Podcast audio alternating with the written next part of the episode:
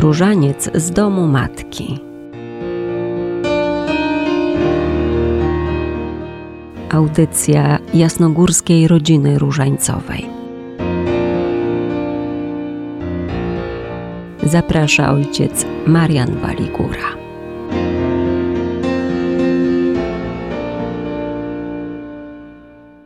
Drodzy słuchacze, bardzo serdecznie Was wszystkich witam razem z panią redaktor, panią Danutą oraz z panem Piotrem, adiutorem naszej wspólnoty Jasnogórskiej Rodziny Różańcowej, który tworzy z nami tą audycję. Witam Was, którzy jesteście wytrwale z nami co tydzień. Witam tych, którzy korzystają też z podcastów i łączą się z nami, odsłuchując naszych audycji. W naszym ostatnim rozważaniu w miesiącu lutym chciałbym przypomnieć postać świętego papieża Leona XIII, który był papieżem szczególnie kochającym modlitwę różańcową. On zachęcił nas do nabożeństw październikowych, do odmawiania różańca przez cały ten miesiąc w kościołach przed wystawionym Najświętszym Sakramentem. Rozważając historię różańca, swego czasu wspominaliśmy już jego postać, ale dziś przypomnimy sobie tego różańcowego papieża, bo on w XIX wieku, tak jak w naszych czasach święty Jan Paweł II, pomaga nam zrozumieć moc tej tak naprawdę zwyczajnej modlitwy. To on zauważył, że różaniec pomaga wytrwać w wierze oraz pełnić jej uczynki, wzorując się na ewangelicznych cnotach Maryi Panny. Leon XIII wydał od 1883 roku do 1898 roku 12 encyklik różańcowych, choć dotąd nie było pośród dokumentów papieskich ani jednej wypowiedzi tej miary.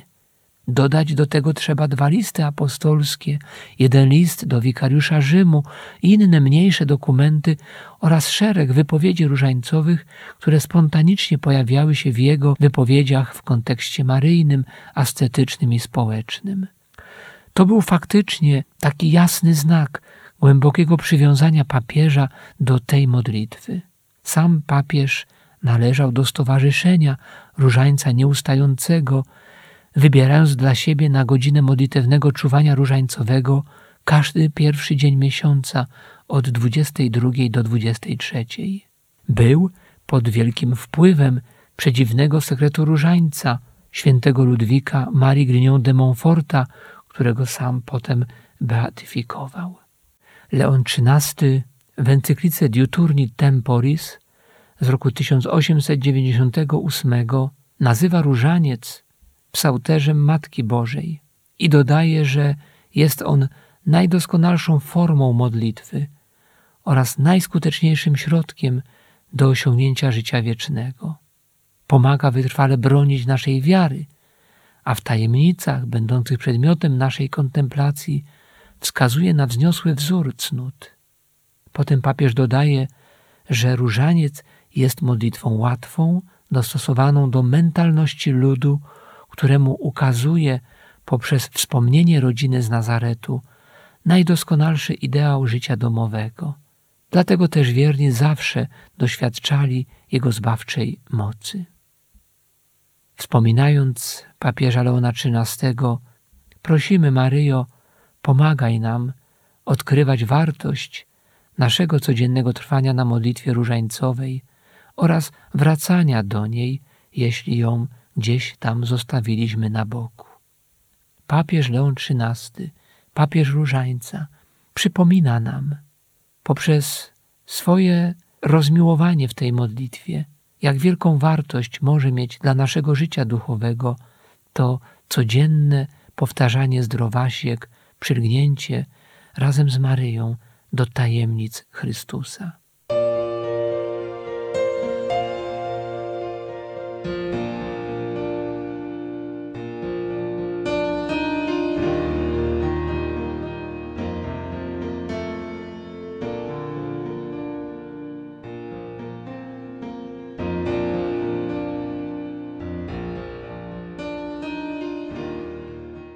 Może warto też, byśmy i my starali się zachęcać do różańca naszych bliskich, naszych przyjaciół, znajomych. Jest on niezwykłą drogą bycia blisko Pana, drogą maryjnego zapatrzenia w Jezusa.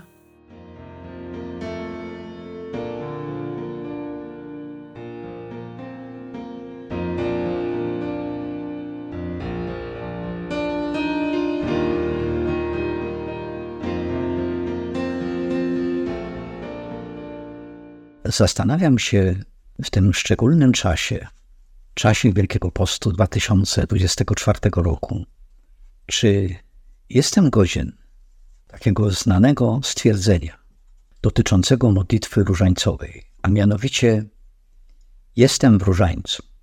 To znaczy w różańcu Wielkiego Postu równocześnie pada pytanie, czy wytrwam w takim postanowieniu? Czy rozumiem tak naprawdę takie zobowiązanie. I co to właściwie znaczy być w różańcu Wielkiego Postu? Jest jeszcze jeden problem dotykający w zasadzie nas wszystkich, a mianowicie chodzi o ocenę naszej postawy wobec na przykład samego czasu Wielkiego Postu, dotyczącego postanowień i generalnie można by powiedzieć umartwień, które tak łatwo próbujemy czas sobie narzucić różnego rodzaju. Współczesny tak zwany Europejczyk, nie pamiętający już o chrześcijańskich korzeniach Europy, twierdzi, że jesteśmy trochę dziwni, a może nawet trochę śmieszni, narzucając sobie jakieś zobowiązania, jakiś okres Wielkiego Postu. Nawet słyszałem stwierdzenia i po co to wszystko? Myślę, że choć to smutne stwierdzenia, to jednak one pozwalają nam na głębszą analizę nas samych. Taką analizę, którą prowadzimy poprzez, mówiąc krótko, dekalog. Chodzi tutaj o to też spojrzenie przez Ewangelię, przez modlitwę różańcową i przez wszystko, co związane jest ze słowem naszego Pana Jezusa Chrystusa. Nasz Algorytm Wielkiego Postu jest przecież wyjątkowo prosty. Jest to również algorytm naszej wiary. Jest bardzo przejrzysty. To znaczy Chrystus, Jego Słowo, Jego wymagania, Jego miłość, Jego nauka, no i Eucharystia. Bo przecież to On jest drogą, prawdą i życiem. Jednakże, aby iść taką drogą, muszę bardzo często dokonywać korekty. Właśnie korekty według jego nauki. A szczególnie może mi pomóc właśnie czas Wielkiego Postu. Mówię o tych algorytmach i analizach, bo to są słowa zapamiętane z dawnych rekolekcji. Kiedy uczono nas i uczą, jak wykorzystać czas naprawy, czas poprawy, i że ten czas jest czasem radości, gdyż przecież my bardzo dobrze wiemy, dokąd idziemy, dokąd zmierzamy. I równocześnie w tym miejscu chciałbym prosić o wybaczenie za trochę taki mentorski, może sposób opowiadania o sprawach przecież nam wszystkim znanych. Ale jednak ja sam również muszę o tym sobie przypominać. Muszę zmagać się każdego dnia z samym sobą, z problemami, z wszystkim, co dotyczy nas, naszego obecnego świata. Dlatego właśnie staram się być w Różańcu Świętym, wchodząc w Ewangelię, w sytuację, po to, aby rozumieć, zobaczyć również całe zło, którego ja, jeśli chodzi o przyczyny, jestem częścią, do którego ja się dokładałem przez całe życie. Może czasem w małych sprawach, a może i w dużych. Jest to ważne, żeby zobaczyć siebie, poznać, gdyż muszę też nałożyć sobie samemu wymagania. I muszę poprzez dzisiejszy świat, poprzez wszystkie problemy, zdążać tą drogą, o której mówiłem. To tak ogólnie o sprawach Wielkiego Postu.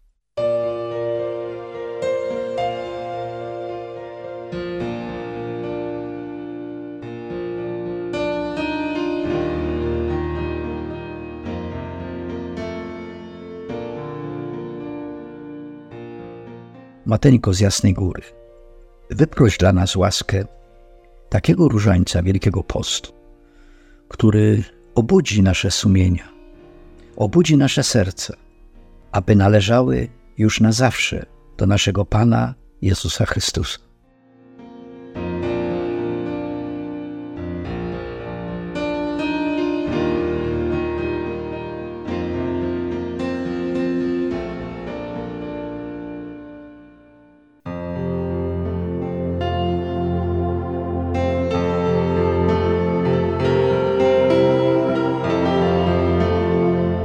Różańcowe świadectwa.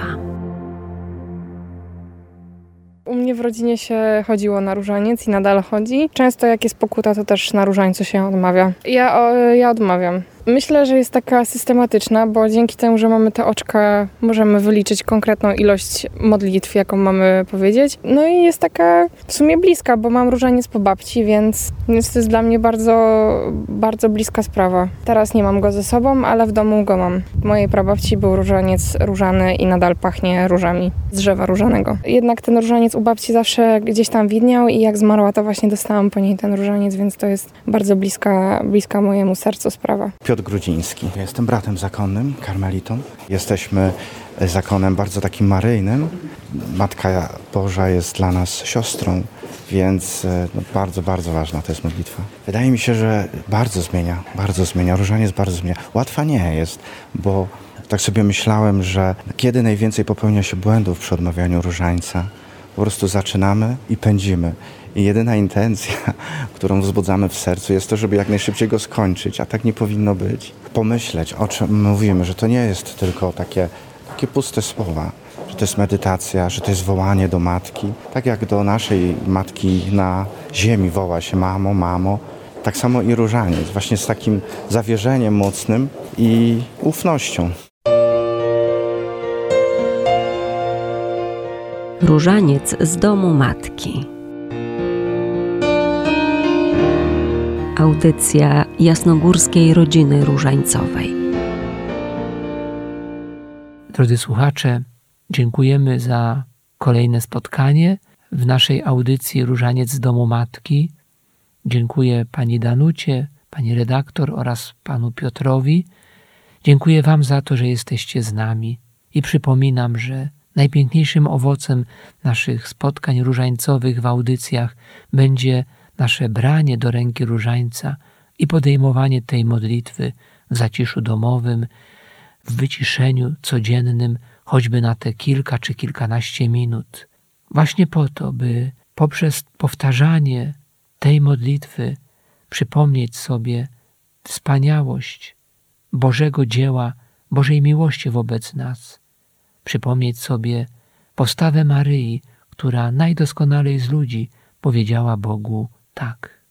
Bóg zapłać wszystkim za spotkanie. Szczęść Boże.